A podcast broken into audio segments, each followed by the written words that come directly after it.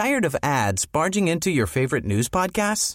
Good news. Ad-free listening is available on Amazon Music for all the music plus top podcasts included with your Prime membership.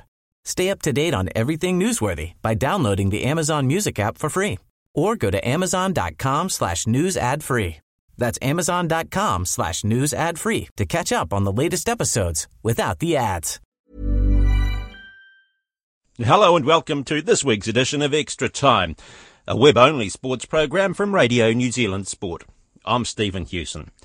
In the program this week, the New Zealand sprint cycling team are on top of the world at the World Champs in Colombia. Rally driver Hayden Paddon finally gets his break on the World Rally Championship scene. We evaluate New Zealand's Winter Olympics effort in Sochi and who'll be the leading contenders in the Trans Tasman netball competition, which starts this weekend. And 30 years after winning the inaugural New Zealand Ironman, Scott Molina's back. It is. These two riders now head to head. Dawkins trying to win this one for New Zealand. Who's going to take it on the line? Oh, it's very, very close. And I think New Zealand might have taken it.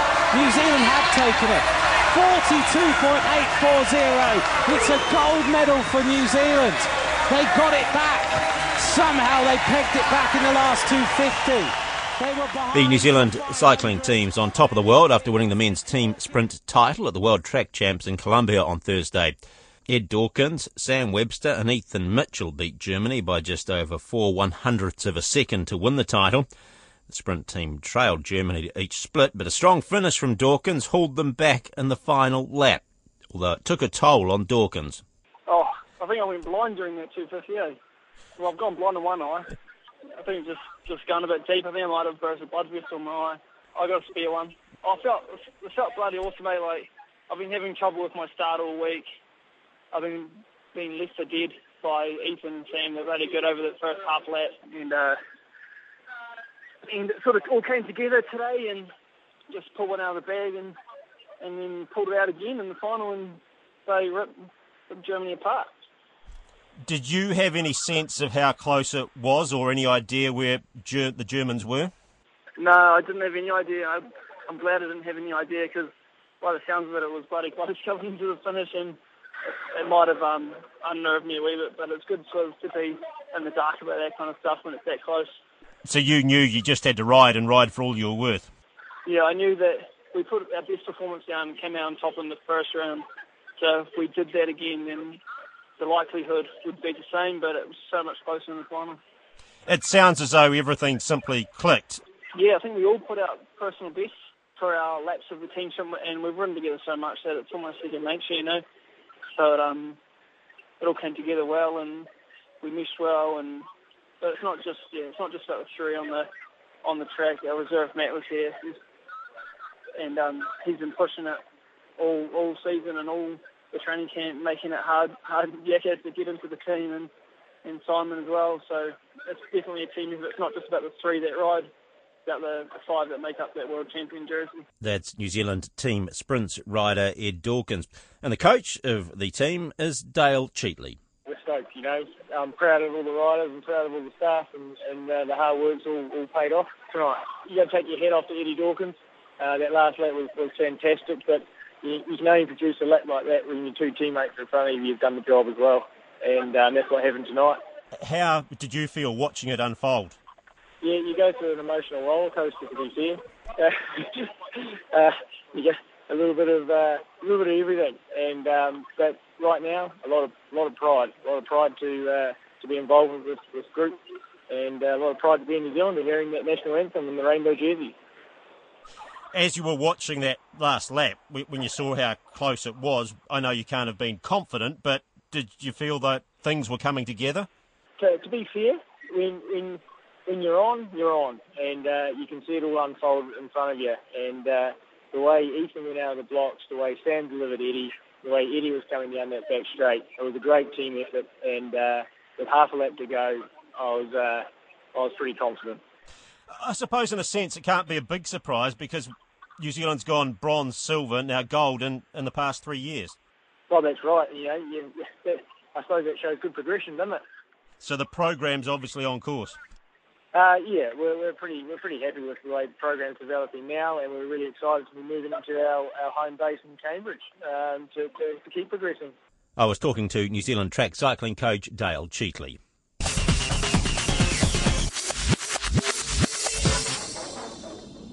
Rally driver Hayden Paddon's become the first New Zealander to secure a professional contract to compete in the World Rally Championship. The 26 year old has been signed by Hyundai Motorsport to contest seven out of the 13 events on the 2014 calendar. With its long-time co-driver John Kennard, the pair will start the season at the Rally of Italy in June. Alex Coogan Reeves spoke to Paddon after the announcement and asked how the partnership with Hyundai came about. We did get excited about the whole idea when they first announced uh, 18 months ago that they're going to be involved in the World Championship. Um, and then, particularly through the latter part of last year, we had a lot of talks, a lot of negotiation between our management and, and Hyundai. And, and that coupled with the results that we had last year in the World Championship, um, both in the Skoda and the World Rally Car, um, helped to put it all together. So, you know, it's, it's been in the wings for the last four or five months, and it's, you know, we've been sitting on it for a couple of months now.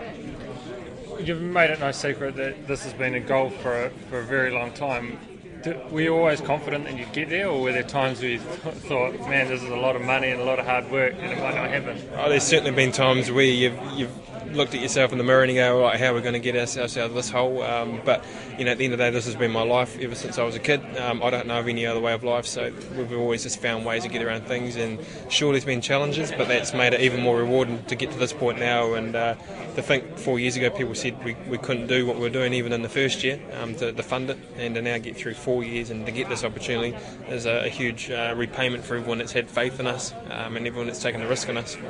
Just taking a bit of that uh, number eight wire attitude at times to get funds and things like that. Oh yes, it would have been uh, very easy to give up a long time ago, but um, you know myself and my family and uh, all our supporters, the directors of the company, you know, we've, we've stuck at it um, and, and things have just fallen into place. And, you know, this whole Hyundai thing coming into the sport this year is, is probably perfect for us. If they come in a year later, it probably would have been a year too late for us. Um, so the timing's absolutely perfect. So, uh, yeah, it's just fantastic to be in one of the, the I-20s. So it's exciting to be involved in something completely new. So you get to work with the team sort of from the ground up and um, be involved with all of that as well. Oh, most certainly. Like um, they make no secret that they're, they're learning this year as well. They're building a new car, new team. Everyone in the team this year has come from some other background or something completely new. So it's a perfect environment for us to come into, build with the team, learn with the team, develop with the team, and. Uh, um, while this year will be important to also get results in that, it would also be important to build the relationships with the team, become part of the family, to then hopefully continue with them long term. So is the deal you've got with them, is it a long-term thing or is it just for this year and reassess? How does that work? Uh, yeah, at this stage it's for this year, then to reassess for 2015. Um, between us and the team, we all have certain targets and objectives um, which we'll, be meeting, which will be the goal to meet. Um, and of course they won't be to go out and win, it'll be to, to, to, begin with to learn and then throughout the year show progression. Um, we have some very, very competitive and fast teammates, so in the later part of the season we certainly want to be getting closer to them. Is it nice to have this opportunity with a team that is will allow you to learn rather than expected to go out there and compete at the highest level from day one? It's a huge pressure off the uh, well, a huge weight off the shoulders by having a, a full program or a, a, good program. Like when you're doing a one-off event like we did last year at the end of the year, it was all or nothing on that one rally. If uh, wheel nut fell off on the first stage, it was all gone sort of thing. Whereas with this, we know we have seven rallies. We know we don't have to go out in the first rally and prove our point. We can build up to it. We know we've got a good testing program. We've got all the resources behind us to do what we need to do. So we've got no excuses basically to, to perform. And uh, you think it's a realistic goal to go for a world championship in a couple of years' time? That, that's why I'm in the sport. That's why we've been uh, battling tooth and nail over the last few years. Is because you know myself and the people around us believe that we, we can fight for the world championship ultimately. So now that we're in a world rally car, uh, it's a three-year plan from here to, to, be in that position. So the next two years are going to be critical to, to 2016, hopefully being the big year. So with the seven rallies that you're doing this year, what was behind those specific ones? That, those are the ones you're doing. Uh, well, basically with the team being new, they've, they've obviously been working very hard to even just get two cars to the start of the championship. To introduce a third car is going to require a lot more work. Obviously not just with building the car, but extra personnel to run the car, logistics and everything. So by bringing it in later in the year, it's given them a bit more time just to get on their feet a little bit, set, set it all up, and then uh, and then by us having a third car there, it actually helps the team speed up their development. Where they've got two cars in rallies, Um, like we saw in Monte Carlo, if they both retire, then they've got no cars left. Whereas if they have three cars in the rally, it gives them one extra chance to get a car through the rally, get more data, get more mileage, and, and hopefully learn more.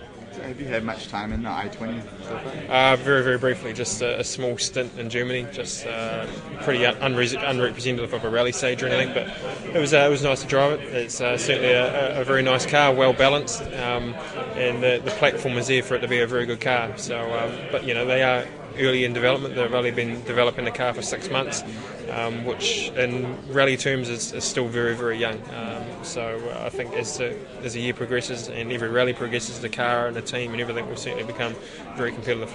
That's Hayden Paddon talking to Alex Coogan Reeves. The Winter Olympics in Sochi concluded this week with the New Zealand team improving on their performance from four years ago, but still failing to win an elusive medal. New Zealand had four top eight finishes and 11 top 16s, with skier Jossi Wells falling just short of medal, finishing fourth in the half pipe. However, the team's athletes were criticised for their attitude throughout the Games. High Performance Sport New Zealand invested over $6 million in the team's campaign and will be responsible for determining just how much they get for the 2018 Games in South Korea. Alex Coogan Reeves spoke to the Chief Executive of High Performance Sport New Zealand, Alex Baumann, about the team's efforts. It was a, a credible performance. Um, it's pleasing to see that we had uh, four top eight finishes and 11 top 16 finishes. Um, in Vancouver, we didn't have any top uh, eight finishes, so I, I think there's a fairly good progression in the last four years. Uh, unfortunately, we, we didn't get a medal, but we were uh, quite close with uh, Jossi coming fourth and uh, Janina coming uh, fifth. So uh, I think it's satisfactory. Uh, still, I think it shows us that we have some work to do uh, for Korea in 2018. Was that performance in line with where you s- expected the athletes to finish and where you targeted them to finish? I think it was uh, really pretty close. Um, the target was one medal and, and four top eight finishes, so we got the four top eight finishes, but unfortunately uh, didn't get the medal. I think what what is pleasing is that uh, we have some young athletes that are coming through um, the pathway, and that bodes well for for Korea. So um, we missed the target of a medal, but we got the four top eight finishes. And you mentioned work ons. What would you like to see the athletes improve on looking ahead to 2018? Well, I think there's there's a few things. Obviously, um, you know, uh, these were new events for 2014. I think in 2018 uh, they will uh, become uh, more competitive because more countries uh, will be participating or putting emphasis on on those events. I think um, you know just just making sure that we have uh, a truly integrated program approach, which has uh, high quality coaching, um, world leading performance support, and uh, and structure. So it, it's kind of shifting that um, extreme culture to a, a true high performance culture. And we've made good progress, I think, in the last two years, but I think we still have uh, a way to go. And that's not unusual with with these extreme sports. Uh, I still remember in Canada with uh, ski cross when it was first introduced uh, to the games in 2010. Uh, you know, in 2006, um, it took about four years to really develop that uh, high performance culture, and um, so that's what I think uh, needs to to be worked on. I think it's uh, all about. Um, the quality of, of coaching and really making sure that we identify talent early as well. Do you feel like the program's well resourced enough to get the quality coaches and actually help the athletes succeed? Well, I think it's probably too early to tell. I think really we need to do the debrief, and um, then uh, Snow Sports will present their four-year plan moving forward, and um, we'll take a look at what is the potential. I think for the last cycle, uh, the the investment uh, was was probably right. Uh, but really, for the new cycle, I'm not sure, and I wouldn't like to preempt the, the review or the debrief. And while the games were going on, there was a bit of criticism from media in New Zealand about the the way the athletes were behaving, treating it like a holiday, mm. acting like they didn't care. What was your view on that and, and their attitudes? Well, you know, I think it's a it's a different um, a different kind of athlete that that we're dealing with, and and uh, you know they they put their uh, their bodies at risk every every time they go go down that hill, and uh, you know I think there is uh, certainly a, a fun element, but um, on the exterior. But I know that the athletes, when when they didn't perform well, were were quite disappointed. Um, and, and unfortunately, we, we did have some injuries as well, even though this is a pretty injury uh, prone sport, the park and pipe. Uh, we were unlucky with Christy Prior, um, obviously falling in a training run and hurting herself and not being able to go into the semifinals, and then obviously Byron Wells uh, as well. So it's uh, seeing how we can manage that more proactively moving forward. So uh, I, I think that um, you know the, the general population have to understand that um, these events are are are, are quite different. Uh, I do think there is a strong uh, work ethic. Um, I do think the athletes are truly disappointed when when they don't perform well and that comes back from from the village, from um, you know the um, chef de mission as as as well. So um, I think we just have to take it to take it with a grain of salt and and make sure we have a balanced approach. Do you think in future that might be something that athletes would be spoken to about, just the way they're viewed by other people, well, I think it's it's obvious an element, but again, I, I wouldn't like to preempt the the debrief. I think um, all this um, information should really come out in in the debrief, and then uh, I'm assuming that there'll be some recommendations put forward in terms of how do we actually strengthen the program moving forward. With our Summer Olympics team, there seems to be quite a high standard for selection in terms of whether they are actually capable of winning a medal. Do you think that they're the Winter Olympic athletes are held to that similar standard, or do you think the standard's a bit lower? I, I think the standards, the criteria are relatively the same. Um, really, we're, we're targeting uh, top 16 finishes. Uh, this time around, um, it was really making sure that uh, athletes could finish in the, the 50% or the top half of the field, which was very close to top 16 standard. And then it's really up to the uh, New Zealand Olympic Committee to uh, decide uh, in the future what the selection criteria would be. But I think the goal is to have almost identical standards for both winter and summer, and, and we're pretty uh, close to that now. There's been a huge progression uh, from from Vancouver uh, to these games where the selection criteria was was quite tough. That's High Performance Sport New Zealand Chief Executive Alex Baumann talking to Alex Coogan Reeves.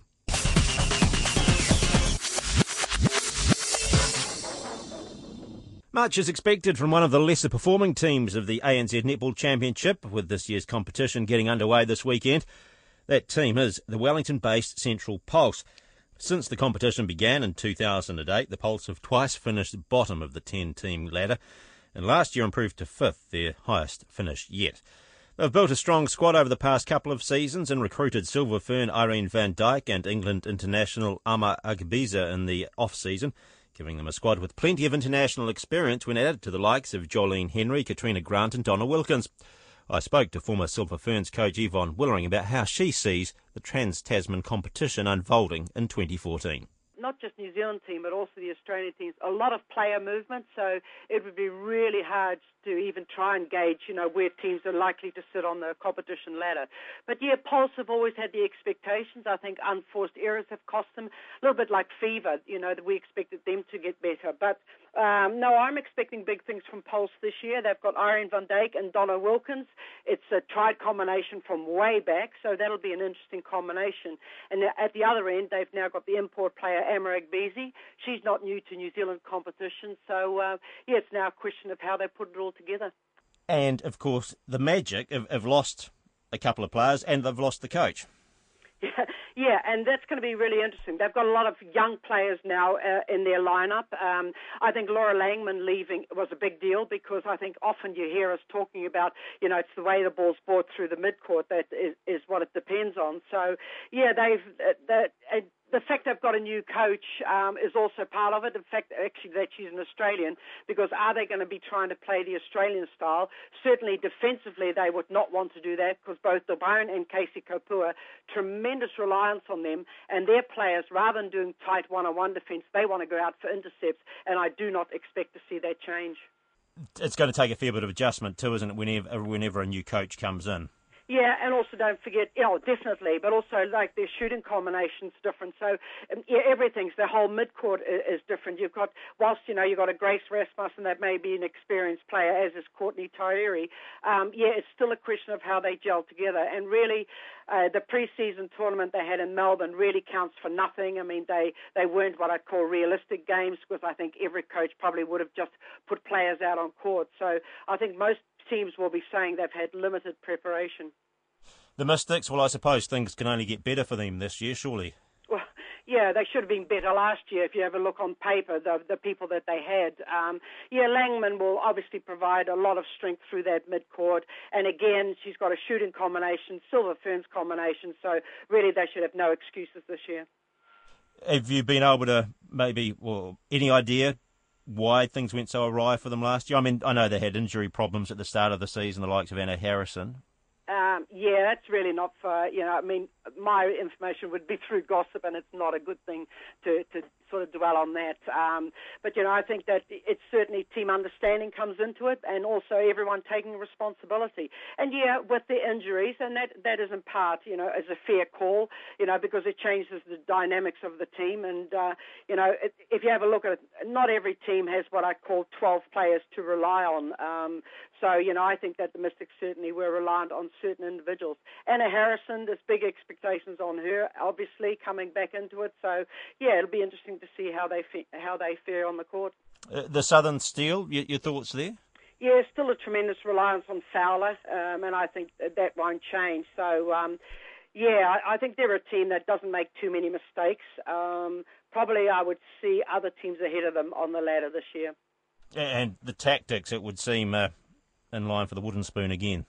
Um, yeah, it's a difficult one. Obviously, they've got, um, you know, now they've got Kumwenda, so it'll be really interesting to see how she slots into the combination, you know, in the shooting circle, probably with Anna Thompson or, or Julianna Naoupu. Um, and you've got Jess Moulds now in the back, but they've been tinkering um, all the time. Yeah, I probably don't see them sitting at the top of the competition ladder halfway through. The Australian teams, I suppose, the West Coast Fever are an interesting proposition, aren't they? Because they've picked up the likes of Nat Medhurst to head, yep. head, head over to Perth. Yep, they're a team that they've had expectations in the past, and I think the one thing they've always been guilty of is too many unforced errors. Like they've stuck in there, they held it together with teams, and then one quarter, basically, they blow it apart. So, yeah, with the likes of now Chelsea Pittman and Natalie Medhurst in particular being able to feed Bassett, again, an Australian combination, so no excuses there. And uh, I think Brazill is, and, you know, is really growing in strength from game to game, you know, from season to season. So, yeah, I, I think that um, you'll see them, and not just upsetting teams. I think they're going to be there in their own right. What about the other uh, other teams? I mean, do, do you look, look at those and think it's maybe a little more even across the Australian franchises? Uh, I do because there's a, there's been a lot of, of player movement with them um, as well. And again, I wouldn't take too much notice of the pre-season. Like Swifts, I don't believe that they're probably going to be right up there. Um, I suppose uh, Thunderbirds have now got the Borrego Bell combination available to them. Uh, that combination is a very good combination. Um, Firebirds, um, again, defensively probably not as strong as they, they, they could be. So um, I still think that uh, the Vixens will be a team to beat uh, from the Australian sector, as would be the Thunderbirds. I suppose another variable, possibly, New South Wales Swifts, a male coach. Yeah, he's been around though. He was the assistant coach, and he's been around, uh, you know, uh, for quite a period of time. So not unknown to them. But if you have a look at it, he's um, he's taken on board quite a few assistant coaches. Uh, Monia Gerard's one of them. She's a defensive coach. So you know what he doesn't know. He's very very good on uh, game stats. I, I know him from from way back, and he's very good on st- stats and things like that. So obviously he's bringing in personnel to really deal with the specialist areas out on court. I, I realise he's obviously been around and acted in the assistance role. It's still, I suppose, still breaking new ground, though, isn't it? Oh, at the top level. I mean, there's lots of men coaches uh, around now. You look at it in the club scene. So, yeah, I suppose it is ta- um, uh, taking a step up for, for the guys. Something, though, that netballers or the netball fraternity looks at and doesn't see it as such a big issue, but presumably people from the outside may, may well do. Yeah, and it's probably more about having a feel for the sport. Um, you know, but, oh, you can say, well, he hasn't played it at any level, which obviously he hasn't. Um, so yeah, there's always there's always that, and that is why, like I said, he's taken on other people on board. So he's had certain he's got certain skills, and he's going to make sure that any weaknesses, you know, in his coaching uh, sort of strengths, he's um, he's going to use players for that. Um, yeah, but you'll always have that, um, you know. But you can say the same with male umpires. You know, they, a lot of them haven't played the game, and you think, well, do they have a feel for the game? Well, actually, I think we have some quality men umpires around playoff predictions? Are you, maybe, thoughts on which New Zealand teams might make the playoffs? Uh, I would go with Mystics and Pulse at this stage, but whew, you know, wait until like round one is basically survival. I think that every team's looking um, not just at themselves but at the opposition because really it's quite a lot of unknown uh, teams around because of all the player movement. So I don't think you can really start telling, predicting until about halfway through the competition. But on paper, certainly Mystic and Pulse must be there, um, you know, from the New Zealand franchises. I was talking to former Silver Ferns coach Yvonne Willering.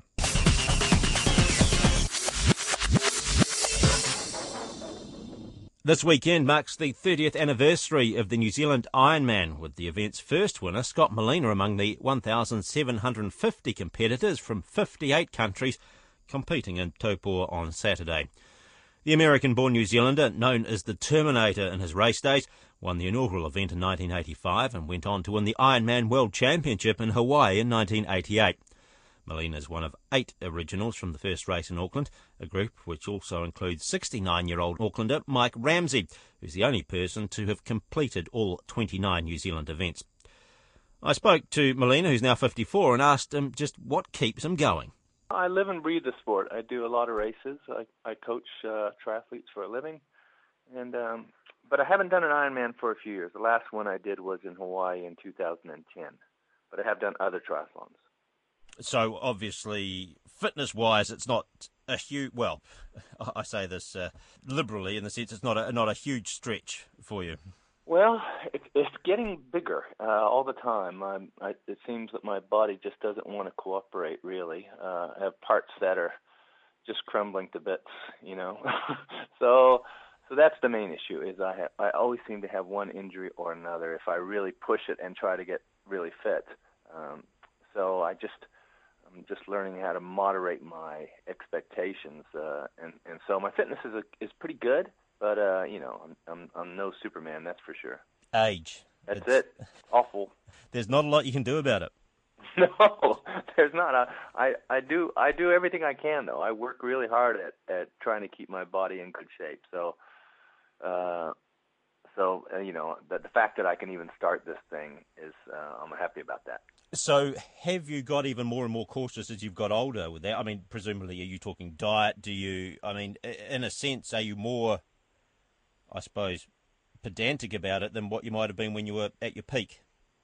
Yeah, I, I well, I, I guess I just have to be more vigilant. You know, massage, stretching, uh, rehabilitative exercises, prehabilitative. You know, so to prevent injuries. You know, all that sort of thing, diet included um, yeah, I have to pay more attention to it. You know, if I slack off for a month or two, then I, I end up getting some sort of chronic injury that can hang around for months and months. You still get the the buzz from it? I do, I do. It's it's still a, a, a massive challenge. You know, uh, like I said, I haven't I haven't ran a marathon or did an Ironman since 2010. So it's you know it's not an everyday thing. It's a very rare occurrence that I actually front up and try to get to an Ironman. And and the thought of trying to do it well, uh, you know, and not and just do a decent job of it. Uh, yeah, I, I do. It does give me butterflies. You mentioned there a point that I'm sure a lot of elite athletes must go through if they if they keep going. How do you cope with what you knew you once could achieve and can no longer do so? That's a hard part. I, I, um, on one hand, I'm good at at looking at um, at the old guys uh, around me and and people, you know, people my age, uh, what they're what normal folks are capable of or not capable of, and and and then I feel pretty good about it, and then I and I think, oh my God, I might be out there two hours longer than I I was uh, when I was racing professionally. So you know, it's a huge difference. So I don't know. I'm I I, think, I guess I'm getting a little bit better at accepting that, you know, at 50 plus, you know, you slow down and. uh but but I do savor it more. I, I I definitely each each one that I do now I I tend to I tend to savor more and feel feel really good about. I feel much better about finishing them these days than I ever did.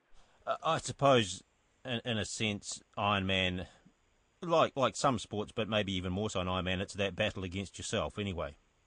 Yeah, it is. I mean, we do have age group competitions, and I and I I know all the all the top guys in my age group, you know, and so so there is some, you know, there is a competitive element that's very hard to shake uh, in these things. Uh, yeah, I'm, I'm I'm not quite ready to let that part of the sport go. When you catch up with those guys, is it a bit glory days or is it current that you talk about? it's almost always current. Um, no, I I can't remember the last the last conversation I had about the glory days. Uh, it would have been with media, never with uh, never with my friends or my fellow competitors. What are you looking forward to the most about this one? Just sharing the experience with my my fellow people. Uh, you know, I I feel like this is sort of a a get together. It's almost like an AA meeting. You know, uh, you you you're out there with people that you can relate to, and you know they can relate to you. You know, we're all going through the same things. We live the same sort of lives, and and we all come together.